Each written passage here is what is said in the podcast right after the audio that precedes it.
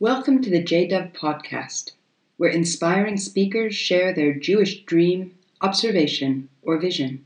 I'm Shoshana Boyd Gelfand, founder of JDOV, and our guest today is Sir Trevor Pears. Sir Trevor is a philanthropist and committed social activist. He's executive chair of Pears Foundation, which he set up together with his brothers, Mark and David, to fund organizations and projects in the UK and all over the world. Pears Foundation is now one of the largest family foundations in the UK, with a broad focus that ranges from youth social action in the UK to Holocaust education and special educational needs. In this inspirational talk, Sir Trevor explores the Jewish values that underpin his philanthropy and the work of Pears Foundation. He talks about his own journey and the importance of social activism as an expression of Jewish identity. 25 years ago, I was at a Hebrew University dinner. The guest speaker was Vidal Sassoon. During his speech, he remarked that the problem with the Jews is that they allow themselves to be defined by others. That observation resonated with me, but I couldn't express why. I took his statement as a personal challenge. I've always been interested in identity and how it's formed. I also felt that identity was not a passive thing, just given to you at birth, but that for identity to have meaning, it had to be lived. So it wasn't enough for me to simply say that I am Jewish. I wanted to be able to express what it meant to be Jewish. 2,000 years ago, Rabbi Hillel authored the famous identity axiom If I'm not for myself, who will be for me? If I'm only for myself, what am I? And if not now, when? Clearly, searching for identity and meaning isn't something new. Hillel's axiom helped me to understand that sometimes it isn't about finding the right answers, but the right questions.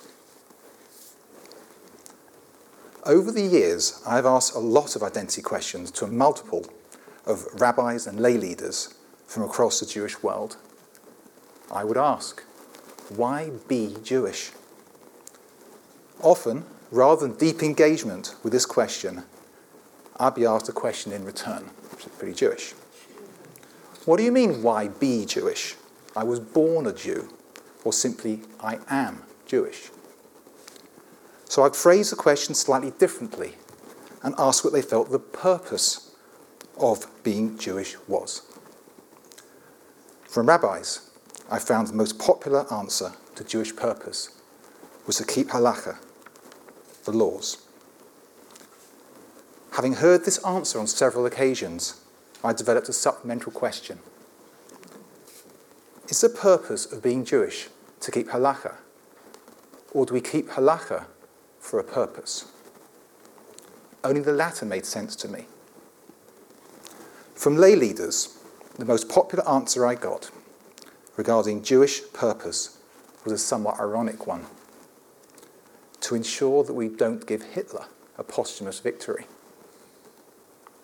I could hear the echo of Vidal Sassoon's warning not to be defined by others, let alone by your enemies. I would argue that defining oneself by referencing Hitler meant that this was precisely what you were doing. Such a negative self definition made absolutely no sense to me. As I said, I feel that identity has to be lived, and of course, life isn't static. So I see being Jewish as a journey rather than destination, and that you are what you do. Or to misquote Forrest Gump, Jewish is as Jewish does. Over the past 20 years, I've explored a lot of Jewish text and again found that all of this is not new thinking, apart perhaps from the Forrest Gump reference. Going back again 2,000 years to the ethics of the fathers, Rabbi Hanina ben Dosa said that if a person's good deeds exceeded their wisdom, their wisdom will endure. But if their wisdom exceeded their good deeds, their wisdom would not endure.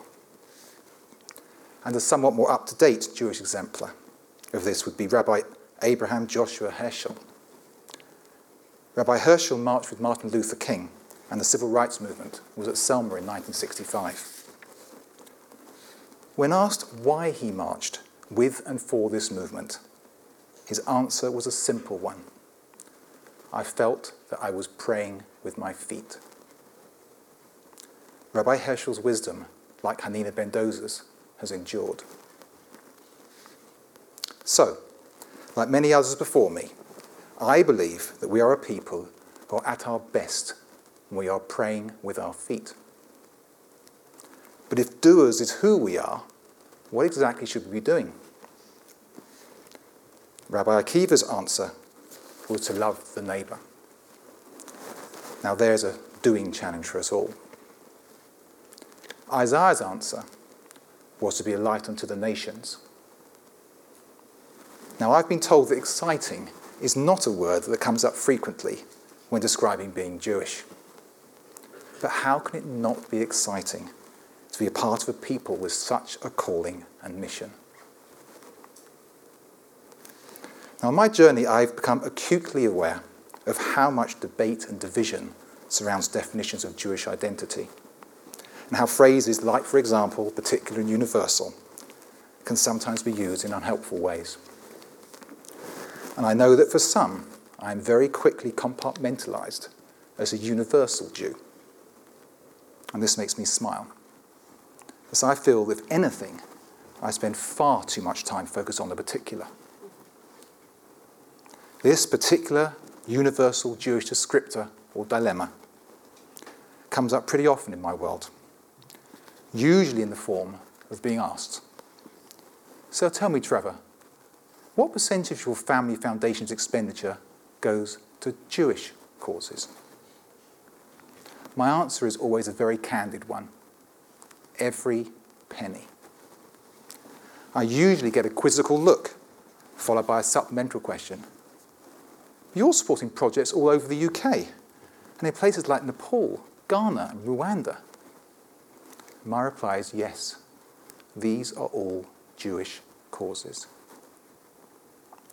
And I don't consider this to be deliberate wordplay nor an expression of my universal Jewish credentials or leanings. I consider this definition of Jewish causes to be about as particular as you can get. And I hope very much if Rabbi Akiva was here today that he'd nod in agreement.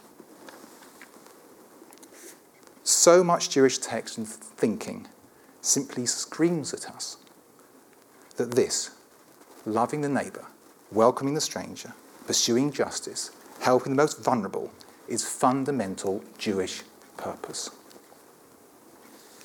However, I would argue that not only does much of the world not fully know or appreciate this, but there seem to be many Jews who are unaware or forgotten our deeply rooted heritage and commitment to social justice and action. Borrowing Rabbi Heschel's words, I also feel that I've been praying with my feet. And my feet have taken me on quite a journey and brought me into contact with many inspirational people. In the field of international development, I've been fortunate to meet a lot of committed people, professionals whose abilities are only matched by their personal dedication to truly making a positive difference to millions of others' lives. In my interaction with them, I don't hide my Jewish identity because it's central to who I am. And my experience has been that often, not the first time, not the second time, but perhaps the third or fourth time that I meet a number of these people, they take me to one side and whisper, Oh, by the way, Trevor, I'm Jewish too. Now, it's always inspiring to me to meet someone who is Jewish and doing such fantastic work. However, I feel it's a terrible shame that they seem to be doing this work despite, not because, they are Jews. How fantastic would it be if their answer to why they were so stuck in, so involved, was because they were Jewish. And this is what Jews do. And what about Israel? Israel's commitment and efforts to helping repair the world are also often forgotten. But this amnesia is not shared by all. Some 15 years ago, I visited a hospital in Kumasi, the second largest city in Ghana. On arrival, a tall Ghanaian doctor, white coat blowing in the wind, came out to greet us. He grinned, opened up his arms, and bellows, Boker tov! it transpired that the hospital's accident and emergency unit had received equipment and staff training from Mashav. And Mashav is the International Development and Cooperation Division of the Foreign Ministry of Israel. In her autobiography, Golda Meir singled out the work that Israel did in Africa in the 1950s and onwards as the work she was most proud of when she was serving as Foreign Minister of Israel. Yet, when I met Haim Divon, Mashav's then serving director some 10 years ago, he described his organization as in a country that, that can't keep a secret. Mashav is Israel's best kept secret. It seems that very few Israelis have heard of Mashav, let alone have any memory of Israel's impressive history of development efforts in Africa. But the Ghanaian doctor and his team in Kumasi remember, and remember with pride. I'm truly delighted to say that in recent years there's been a marked positive change in Jewish awareness, activity, and pride in such efforts. The number and scale of new organisations and initiatives with broad social responsibility at their heart have greatly increased. In the UK, for example, the organisation Tzedek has grown substantially. And the Chief Rabbi has launched his groundbreaking Ben Azzai program with study trips to Mumbai and Ghana. And I believe that J Hub and its wonderful residents and team deserve a mention here too. Internationally, there are also many examples, from American Jewish World Service to Sandara to the Agahozo Shalom Youth Village in Rwanda. And in Israel, it is perhaps even more exciting. So many new and growing Israeli NGOs. The Gabriel Project, working in Mumbai, Tevel B'Tzedek in Nepal, Nala in Ethiopia, Innovation Africa, IsraAid, and literally dozens of others. The Israeli Society for International Development now has over 80 organisational members. All of these are in addition to the very long established programmes such as the continuing work of Mashav and the Hebrew University's brilliant master's courses in medicine, agriculture, and community development. Today, there are thousands of Hebrew University alumni assisting millions of their countrymen and women around the developing world. Israelis are also starting to lead the way in innovation and technology for developing nations rather than developed ones. Grand challenges Israel, the India Israel Innovation Bridge, and the plethora of startups like Kahila, Soapy, and Living Box. All of these activities stay true to Maimonides' highest levels of giving, working with and helping others towards self sufficiency. In other words, rather than giving a hand out, giving a hand up. And Israel could soon be known not only as the startup nation, but also the hand up nation. I hope that I and our family foundation have helped contribute towards these changes.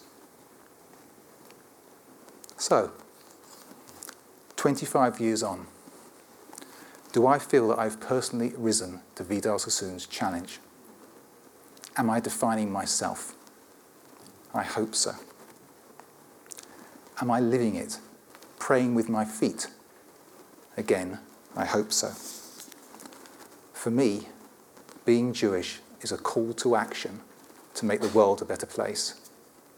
And I believe this is our collective calling and always has been. Thank you. Thank you for listening to this JDOV podcast. We hope you've enjoyed it. To watch over 100 other talks on video or to download other podcasts, please visit our website at jdov.com.